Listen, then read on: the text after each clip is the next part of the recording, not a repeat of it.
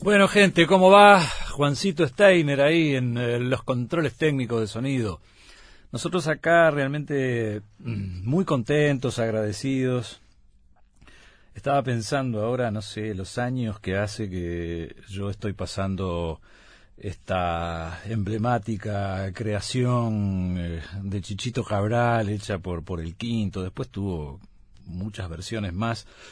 Eh, porque, porque bueno, eh, por ahí es una de las vías de lo que explica que, hayamos escrito un libro que se llama Cantón Bebit y que hayamos estado un año largo desde que se hizo su lanzamiento, eh, nada más y nada menos que en, en, en, la invitada del, de, aquella temporada a la Feria Internacional del Libro de Buenos Aires, que fue eh, justamente el stand de, de, de, Uruguay y no sé, cientos de escritores que, que, viajamos para allá, invitados para presentar nuestras cosas. Y bueno, todo lo que pasó de ahí en más, eh, apretadamente en un año, ¿no? Eh, las presentaciones lindísimas como la que tuvimos en, en la sala de Agadu, eh, con Macu, ahora vamos a recordar un poco eso, eh, un montón de gente que nos acompañó, muchas caras conocidas, pero sinceramente aquella noche encontré cualquier cantidad de caras que sinceramente no no no no conocía, ¿no? Fue fue muy muy impactante eso porque además fue mucha muchísima gente.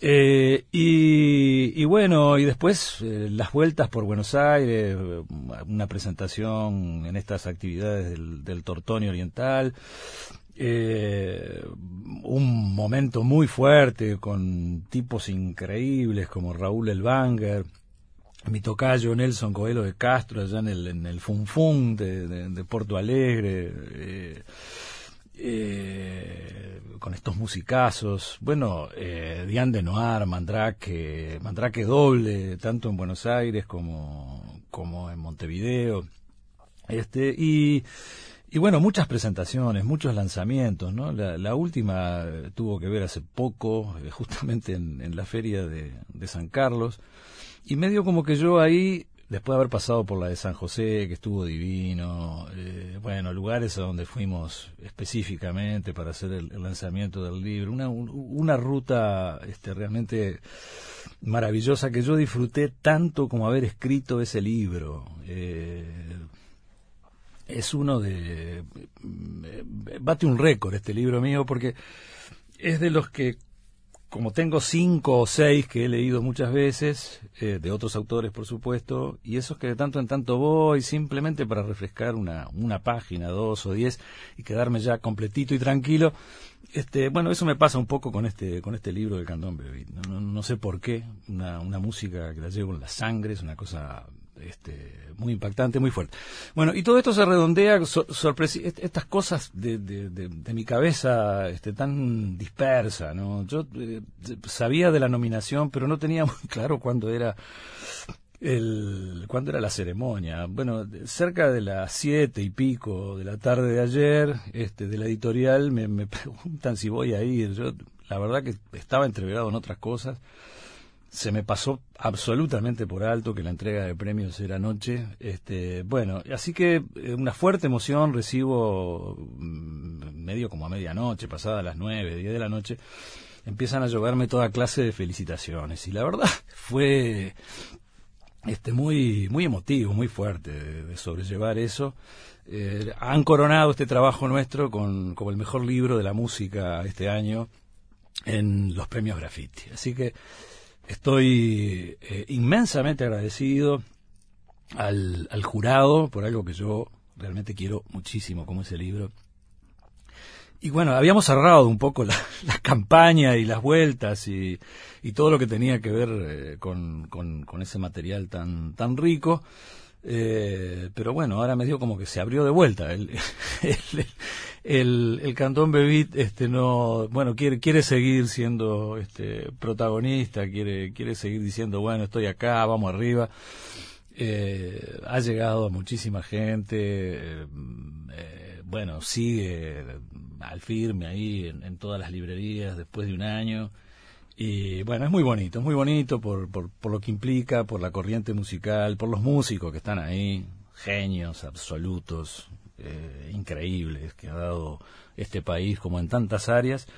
Este, así que la idea hoy es poder eh, recordar, celebrar un poco con, con ustedes. Me encanta esa coincidencia que hay entre quienes se han acercado a leer el material eh, la crítica especializada, muy seria, con, con, grandes firmas, eh, grandes, grandes críticos que, que, miran un poco todo lo que se hace en el plano literario, musical, en fin. Eh, esa coincidencia que se da entre todos y ahora un jurado que me, dicen son cerca de 60 personas las que integran el jurado. Obviamente no, los 60 deben haber dictaminado este, se repartirán las cosas, ¿no? No, sé bien cómo funciona, pero me, me, complace mucho esa coincidencia que se da entre todos, entre quienes los leen, eh, los críticos, un jurado en este caso. Este, así que bueno, eh, mejor recepción que esa para, para un material que uno haya hecho, este, la verdad que no, no, se puede pedir más, ¿no? Eh, increíble, pero, pero, pero cierto. Así que bueno, muchas gracias, muchas gracias, muchas gracias. Vamos a recordar un poquito, les decía, vamos a disfrutar de la musiquita. Este Tungelé, bueno, como casi todos los programas que yo hice, han tenido desde, creo que vamos para 43 años. Eh, siempre ha sido eh, principal, eh, ha acaparado, ha, estado entre las prioridades de, mis programas radiales y también de algunas publicaciones musicales escritas que salieron en algún tiempo. Eh, así que está bueno que justamente hoy podamos eh, celebrar un poquito entre todos este, este hecho que sinceramente me tiene muy, muy contento y muy emocionado. El querido Maku, que se ha vuelto una especie de, gurú de este programa, Maku Naima, fue, correspondía, eh, me, paro y le hago las, las, reverencias del caso. Eh, me pareció que no, no podía ser otro que no fuera él el que nos presentara este libro cuando hicimos el lanzamiento acá en Montevideo, en la sala Benedetti de, de Agado. Y vamos a recordar un poquito lo que dijo el Macu. Hace ya mucho tiempo que nos conocemos y sobre todo nos conocemos en un ámbito como el fue de la resistencia cultural. Eh, eso nos marca, nos marca en ciertas fidelidades, en ciertas lealtades que hacen que cualquiera sean las circunstancias de diferencia o de enfoque distinto que podamos tener sobre algunas cosas, tenemos la suerte, como decía un viejo sandinista de los de verdad, de acabar convergiendo. Cierto. Yo ya perdí la cuenta, creo que era el 73 o 74 que te conocí. Un poquito después. Un poquito después. Yo te conocía de antes, te admiraba. La, vieja vanguardia. Yo te admiraba ya de antes. Ahí está.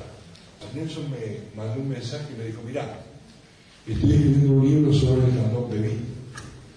Y de alguna manera quería que tú lo presentaras y no me imagino otra persona. Yo creo que esto no tiene más mérito que estar vivo, haber resistido y haber llegado hasta acá.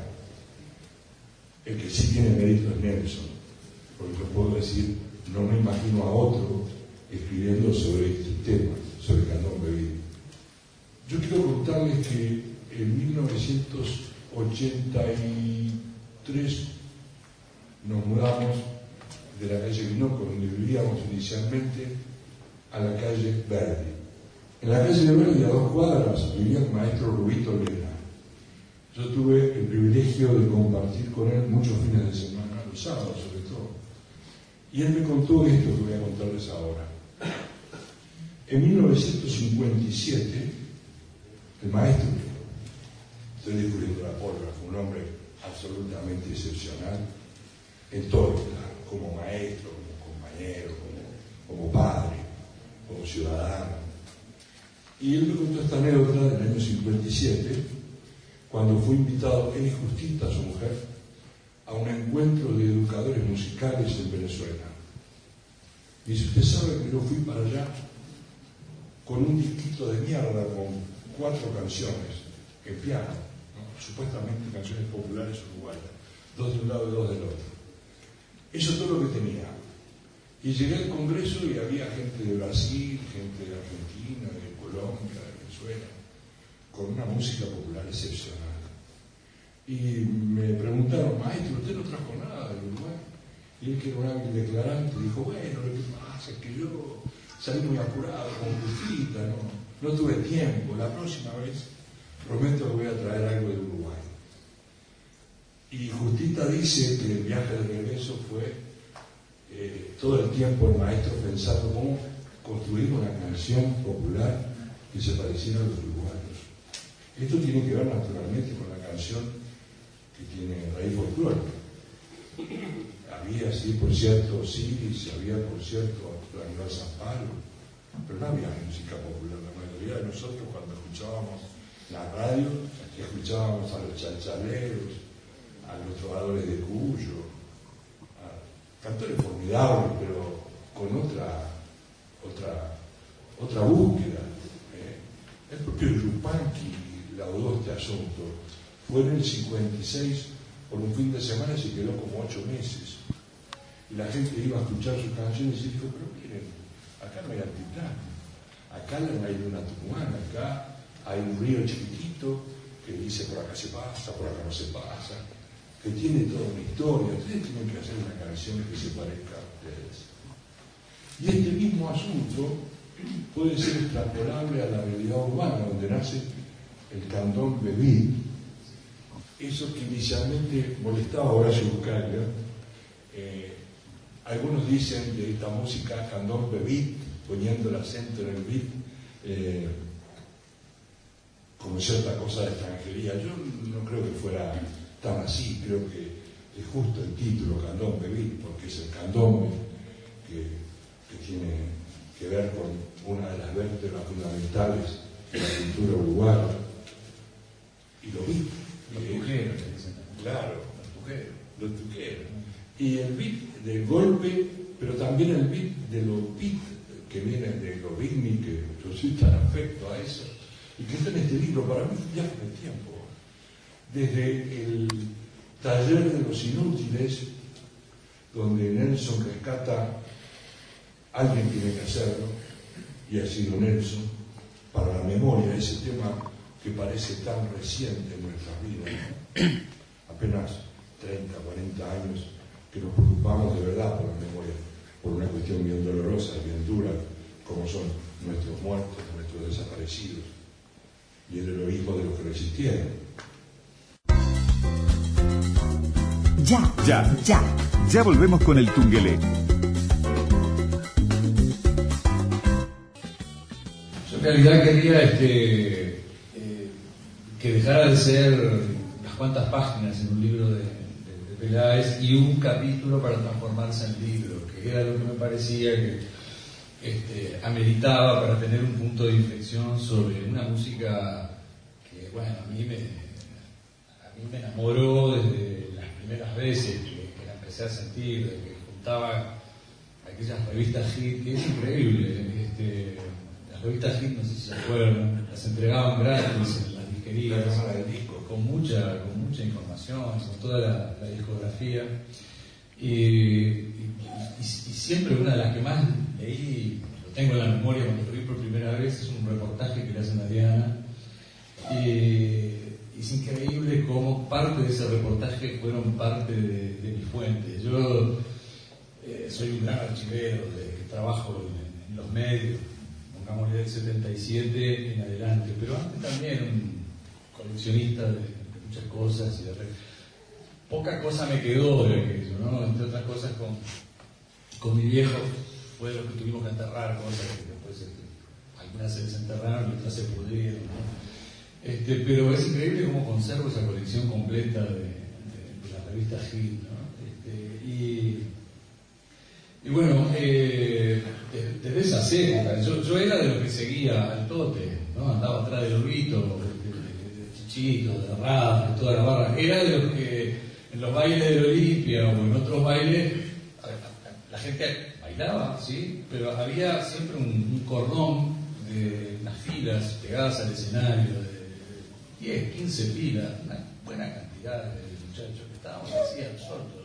No, bailábamos nada, nos quedábamos como tarados ahí mirando y escuchando. Teníamos una especie de recital, intentábamos un recital dentro de la pista de, baile. Este, y bueno, siempre con, siempre con eso. Eh, y me llamaba mucho la atención que no, que bueno, que no se hubiera logrado una cosa por el estilo todavía. Hay, como, hay como discusiones si es un género, si es un subgénero. Lo que está medio claro por, por todos los que han abarcado el tema es que son las, dos betas ¿no? De, del rock nacional, ¿no? una que se la define como cantón beat específicamente, y otra más, si se quiere, de, de los rockeros, los cruceros, ¿no? Hablar, yo qué sé, de Silvio, Días de Luz, este, Opus Alpha, yo qué sé, un montón de... Que, además es, más o menos lo mismo, porque es como una misma estética, ¿no? Este, están, muy fuertemente unidos por una, por una misma estética. Y, bueno, una cosa sorprendente, hablando con, eh, mi, editor anterior, Juancito Delgado, que venía, venía muy bien con un montón de libros todos los años. Y bueno, llega un momento que un editor va y te pide algo, ¿no? Dice, bueno, pero escribiste algo, ¿qué, ¿qué, estás haciendo? ¿No? Estaba un poco bloqueado, ¿no? Y había dos cosas. Por un lado estaba medio como bloqueado, y por otro lado estaba realmente agotado mental, física y espiritualmente por el laburo que me dieron los libros de Artigas. ¿no? Claro. Porque yo agarré la, la metodología de, de revisar mucho archivo, mucho museo y el trabajo mío fue de, testimonios y de archivos en el, en el exterior, en lugares donde estuvo Artigas. Hice mucho archivo en Corrientes, en Santa Fe, en Entre Ríos, en Misiones, en bueno, Asunción de Paraguay, muchísimas veces. Un trabajo realmente extenuante. Bueno, y, además esa cosa medio como enfermiza mía, que es la de corregir permanentemente. ¿no? Yo un texto y creo que a veces hasta pierdo un año entero este, sacando y poniendo y corrigiendo y arreglando. Y me dio una excelente sugerencia. Me dice, vos buscate algo fresco, algo que te, que te divierta, que, que, que, ¿no? que, te dé algo este, agradable, medio como una especie de sanación. Y bueno, ¿y qué mejor que la música? Me sugirió nombres para, dice que me tiró su nombre, alguna biografía, ¿no? Y yo pensando a ver por dónde podía encarar, eh, esto revisar materiales míos, ¿no? Eh, a ver qué, qué, tenía que era mío, ¿no? Ah, había una montaña de casetes, de cintas con rollos, de entrevistas del año 78, 81, 82, fue la, primera gran sorpresa. Algo trabajo fue sí este transcribir muchas cosas de eso. Y otra sorpresa, yo soy un archivero también enfermizo, de los temas que por lo general me ocupan y me atrapan, y descubrí casi unas 20 carpetas este, con recortes ¿no? de, esta, de, esta, temática. ¿eh? De repente no, eh, muy, muy desordenada. Bueno, un reportaje errada, lo recortaba y decía, ah, bueno, acá quién está, acá está este Mateo, lo pongo errado acá en esta carpeta. Y así sin contarlas y sin repasar nada de eso hasta que lo, lo vi, lo estudié, no, tengo todo esto acá. Este, dije, está. Este, rock nacional ya está, eh, eh, esa cosa del capítulo que había que transformarlo en un libro. Y, bueno, y fue fantástico porque aparte de las transcripciones y de, de ordenar los recortes y, subrayar, fue todo muy catarata, explosivo. Cuando dije, bueno, tengo que, tengo que, responderle a Joaquín porque si no me, van a decir que no van a editar nada. Y eh, efectivamente, entre noviembre del año pasado y marzo de este año yo escribí este libro, que la verdad sea dicha, de mi parte como, como, escritor, este, no, tiene casi corrección. Fue casi una cosa que brotó espontáneamente. Pasa así por una, un equipazo que tiene la editorial de, de correctores, que son un montón. Y, y, y bueno, a, aparte de de cursivas, comillas, todas esas cosas que son engorrosas, que llevan mucho tiempo. Yo conté cuatro frases que estaban mal escritas, ¿no? Promedio, que, o que había que redondearlas o que había que hacerlas más entendibles, ¿no? 350 páginas, dije, bueno, tan, mal no estoy, si, esto es un examen, creo que apruebo este, con, con, buenas notas. Y es más, una se las peleé y, estaba bien, es decir, se las gané, yo sé, bueno, tres frases en, las 350 páginas. O sea que es, como, es como muy espontáneo. Eh, yo lo, y, otra cosa que no todos no sé si porque una cosa de canto que, que tiene un ritmo, como, ¿no? como de llamada. No sé, a mí me llama la, atención eso. Y después mucha cosa personal, porque como, como era básicamente, bueno, acá sí, ¿no? genial, no tuve que recorrer ningún archivo de nada, no tuve que ir a ninguna biblioteca, nada, cero, ¿no? Este, echaba mano a las carpetas este, transcribía mis citas y mis cassettes y mis recuerdos, ¿no? Este, fantástico cuando un reportaje que yo, hice un reportaje en Chiquito en el año 78 que duró como dos horas y que es muy importante en este libro y no lo escuché nunca más, lo pasé una vez en el 78 y es increíble, cuando estaba transcribiendo este, yo veía la, la, cara de Chichito, las expresiones de Chichito cuando me iba contando eso, ¿no? Sea, hace 40 años, yo sé, realmente fascinante. Bueno, mucho recuerdo y, y, mucha escucha, ¿no? A ver, de repente un músico, un tipo muy especializado, cuando va a comentar un disco, lo de Café, el quinto, lo de Diana, ¿no? De repente está 5 o 6 horas un día y 5 o 6 horas más, y escucha y va y pone y saca.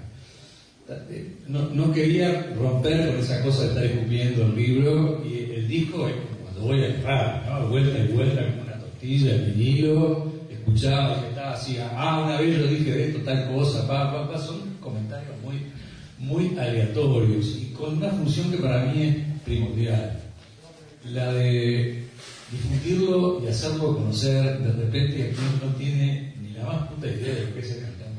Es decir, yo, yo escribo para que para, llegar a, lo más que pueda la gente y, si saben algo o si saben algo o saben poco, genial, saben mucho, genial.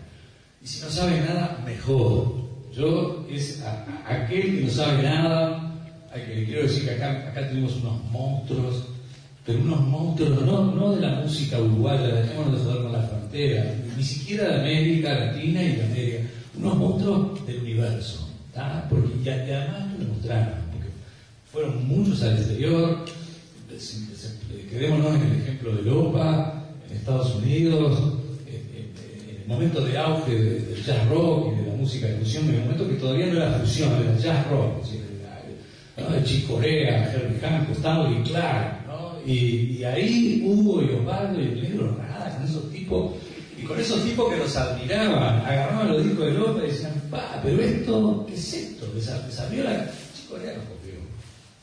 Chick, Corea le, copió otra, hay un disco de él que es casi como calcado de la... Hay una anécdota en el álbum Milestones, no creo que se llamaba así, eh, de, no, perdón, Miltons, el álbum de Milton, un disco que grabó para la Warner. Milton puso, puso aquella condición, los dos mejores pianistas para mí en este momento en el mundo. Bueno, eh, Warner, ¿quiénes serían? Herbie Hancock y Hugo Patrus. No, no, claro. Este, entonces digo, me parece que esa es una historia que vale la pena contarla. Eh, esto es un acto de amor, un homenaje a, estos tipos. Los, únicos nervios míos cuando esto salió es que yo no hubiera estado a la altura de lo que hicieron esas bestias. Porque son, son tipos muy, muy tipos, hombres y mujeres muy grandes, muy, pero muy grandes. En cualquier parte del mundo que se esté escuchando una música de cualquiera de ellos, eh, alguien va a decir, bueno, esto, ¿qué será esto? Porque esto no es Brasil, esto no es esto no es Taiwán, yo, ¿qué es esto? Y alguno va a decir, esto es Uruguay.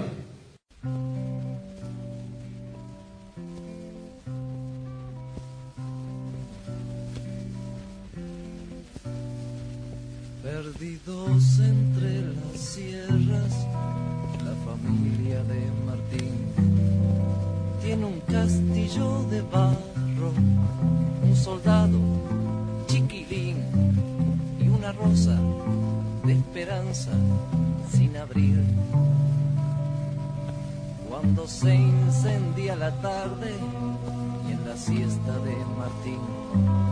Se inventa un día cualquiera que con un zaino revuelve el pasado y en el rincón de los ochenta ferrugiento está el arado. ¿Dónde va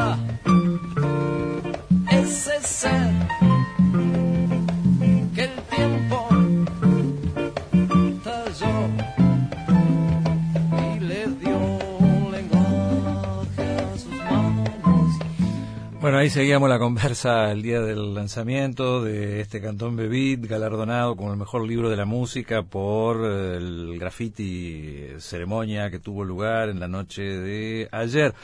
En el momento del lanzamiento, en la sala de Agadu, y ahora eh, estamos, bueno, eh, por un lado, eh, se han encontrado, reencontrado eh, Juancito Descrescencio y Tisi, allá por las Europas y han armado una, un grupo de, de- de Facebook y están llenando de, cosas maravillosas y de todas partes les vienen, desde afiches, fotos, eh, todo lo que tiene que ver con el sindicato, ¿no?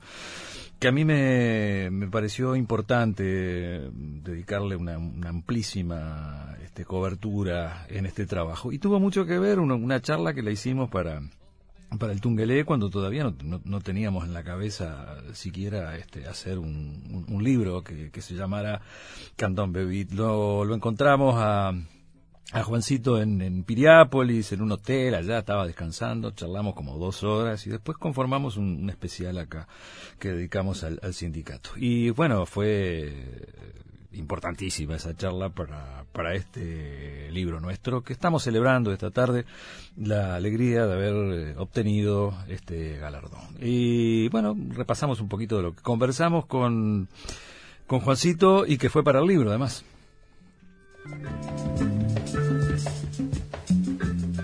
En los años 60, finales de 69, decidimos hacer un grupo con Miguel. Yo le mostré alguna canción, alguna armonía, le interesó. Y ahí, ¿Quién, quién le dio un poco el, el tono candombero a la cosa? bueno, Miguel venía, si ves el primer disco, que a mí realmente no, no me gusta, el primer disco que hicimos, tenía una influencia muy bitlera, muy música argentina. Ellos venían de estar con un grupo en Argentina. Un cacho de psicodelia había Sí, también. sí, exactamente. Eso- eso- a mí no me, había, hay unas cosas eh, que estaban bien, pero bueno.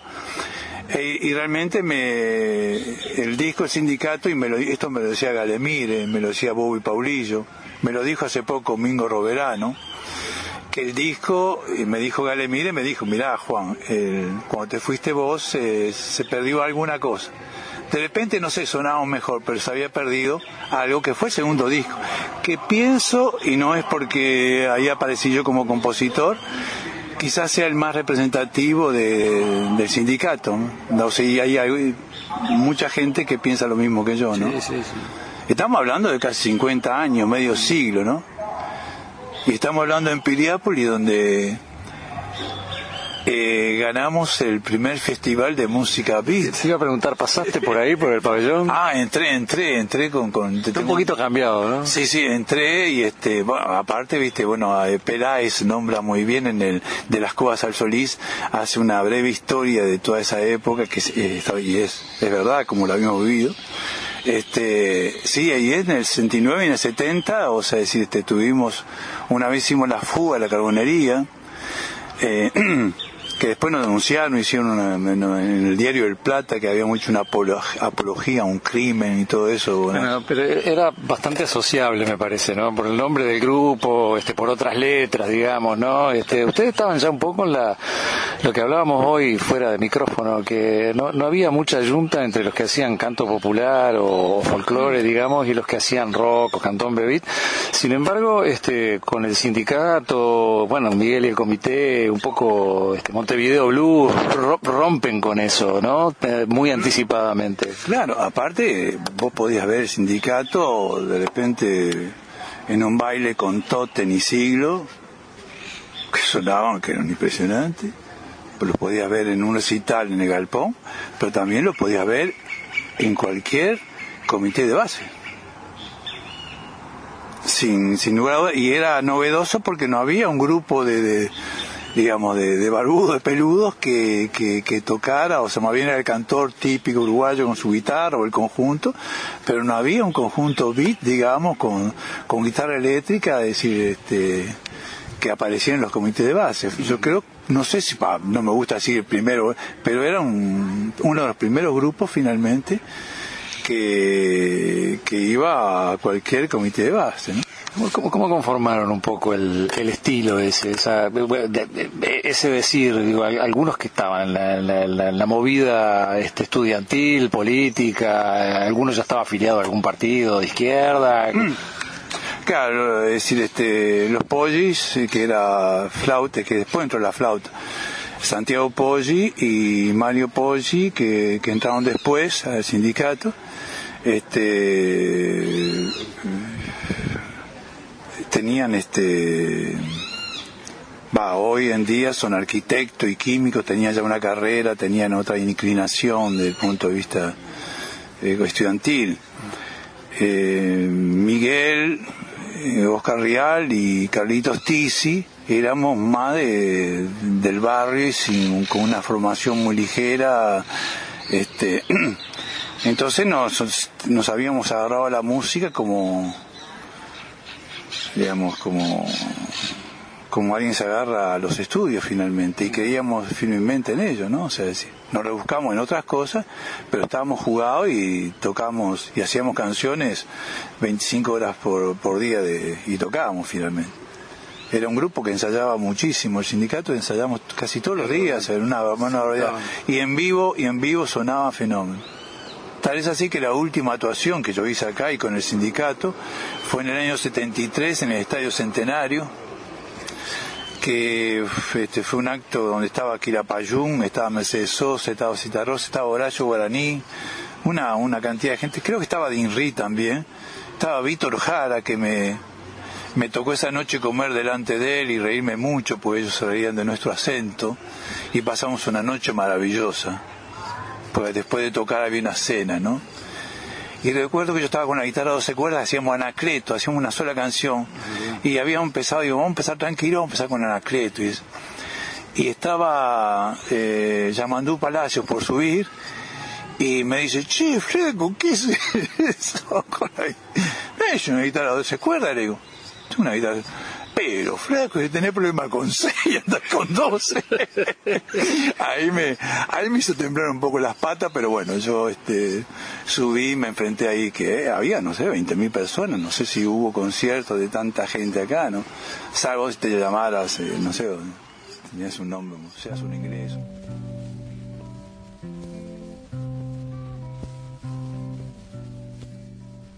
Y me encanta, eh, no, no podía faltar en esta celebración el ruidito apúa que está saliendo ahí del vinilo eh, del sindicato original.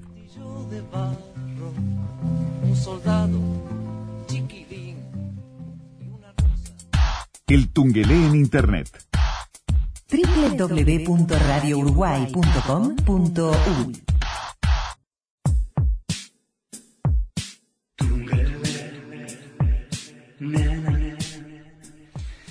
Bueno, gente, eh, un- unos minutos nada más, este, a, manera de celebración por, por, por, por este galardón que, que tanto nos honra, tanto nos emociona, de haber obtenido el graffiti al mejor libro de, la música con nuestro Candombe Beat.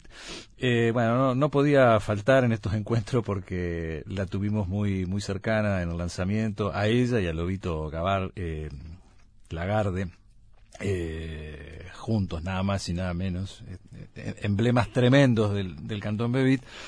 Recién aparecía por ahí porque casualmente es muy bueno que, que estas cosas que nos vienen eh, juntando con, con Diana, con Diane Denoir, eh, ahora nos las llevamos para Buenos Aires, para el Tortón Oriental 3, para este homenaje a Mario Benedetti, ella una gran amiga de, de Mario, eh, sobre todo compartiendo momentos muy embromados en el primer exilio de ambos en, en Buenos Aires a raíz de la dictadura del 73. Pero bueno, la tuvimos cantando en el lanzamiento original acá en Montevideo de, de Candón Bebit con Mandrake, como les decía hoy, acompañada por, por Lobito. Y bueno, eh, este Tungelé también tuvo que ver, porque acá le hicimos un homenaje por sus 50 años en la música, y parte de los contenidos de aquella charla también fueron a parar al, libro, ¿no? Este, hay un capítulo enorme, extenso, dedicado a, a Diana, este, bueno, como eh, quizás merezca más de un capítulo, pero eh, ocupa sus buenas dimensiones y lo, creemos este, realmente era de lo que más queríamos destacar en, en- este encuentro, porque era la voz femenina de la época, ¿no? Andaba, eh, andaba otra gente también. Eh, pero, pero bueno, la dama del cantón Bebit era, sin lugar a ningún tipo de dudas, a, más de su relación eh, artística con Eduardo Mateo, en fin, ¿no? Eh, las grabaciones que hizo acompañada por el quinto, antes Los Malditos, en fin, eh, era muy importante mm, destacar su presencia en los orígenes de este cantón Bebit. Bueno, pa- parte de lo que conversamos con ella acá hará un par de años más o menos.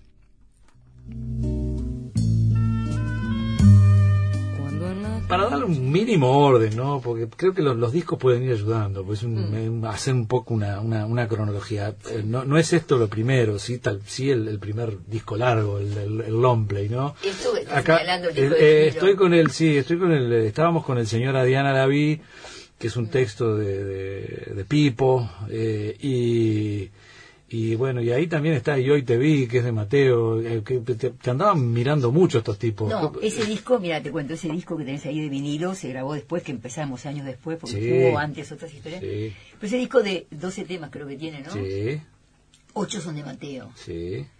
eh, dos de Urbano, uno de Pipo y uno de Daniel Amaro. O sea, después de, de esa época que cantábamos en inglés, en francés, en portugués, este, en lo que sea, porque no teníamos ningún prurito de cantar este, en el idioma que fuera, si era musical ese idioma.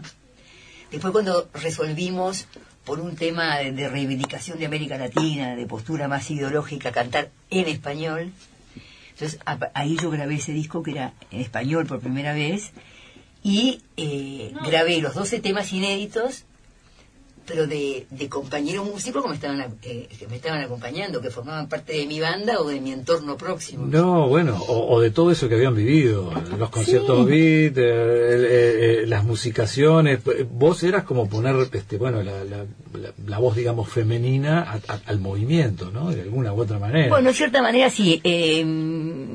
yo cuando empecé a cantar en los conciertos beat, ya por ahí estaba cantando Roberta Lee, que era una cantante de jazz sí, sí. que si bien no cantaba la onda nuestra, tanto rock y, tan- y después cantó un beat, era una cantante interesante que andaba por ahí y Grabó Mateo muchas veces la acompañaba. Grabó con el quinto, además. Claro. Mateo la acompañaba mucho. Entonces primero Roberta, ¿no? Ahora, en, en- en los conciertos beat sí, es verdad que yo era la, la femenina.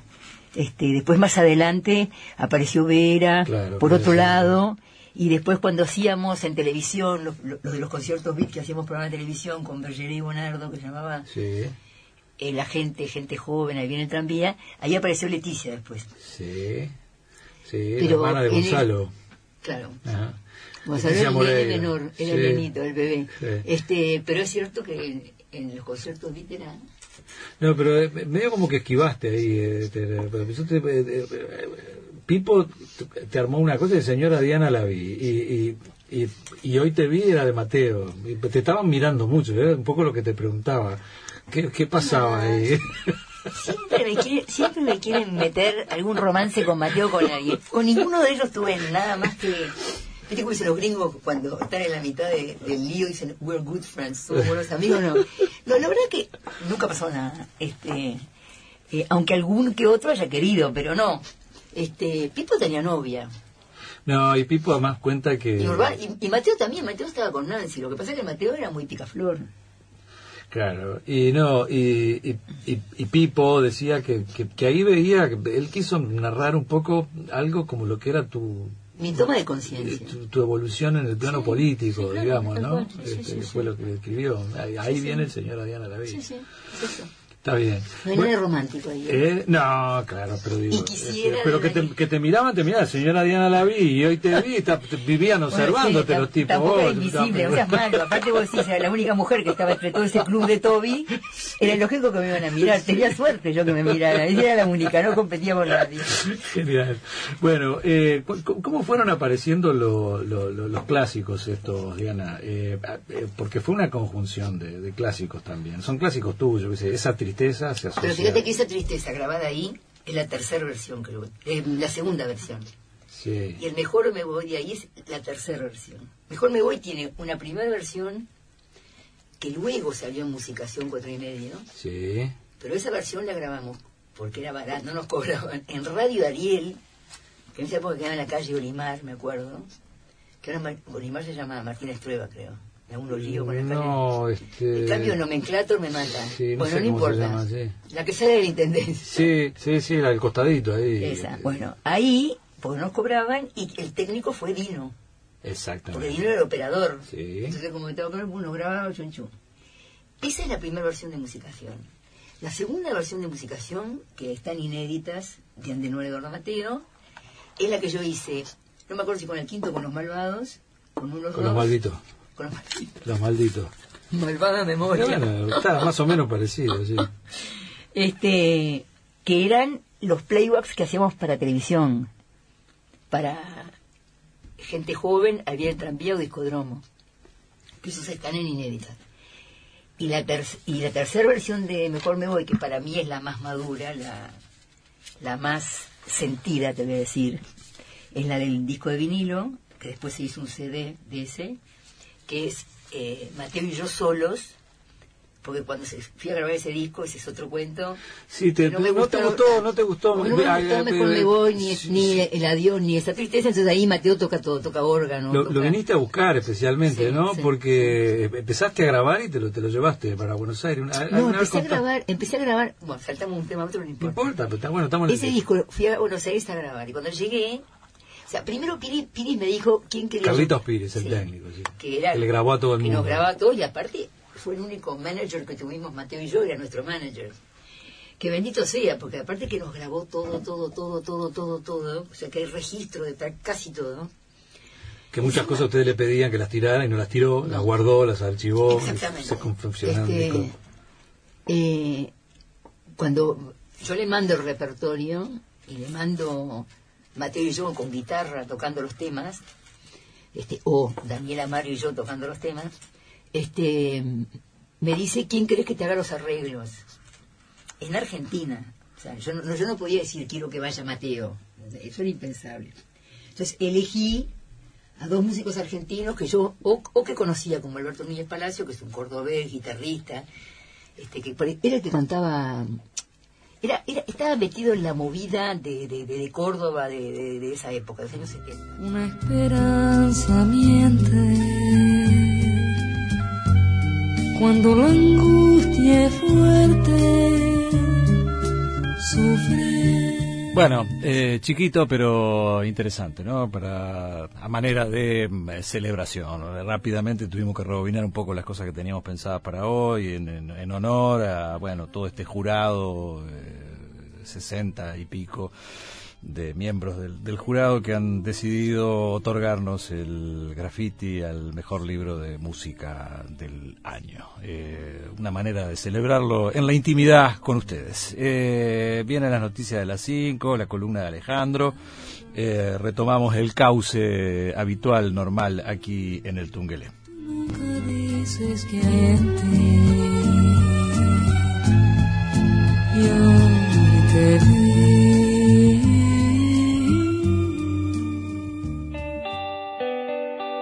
Comunicate con nosotros. 2915 1050. Estás en el Tungelé. Estás en Radio Uruguay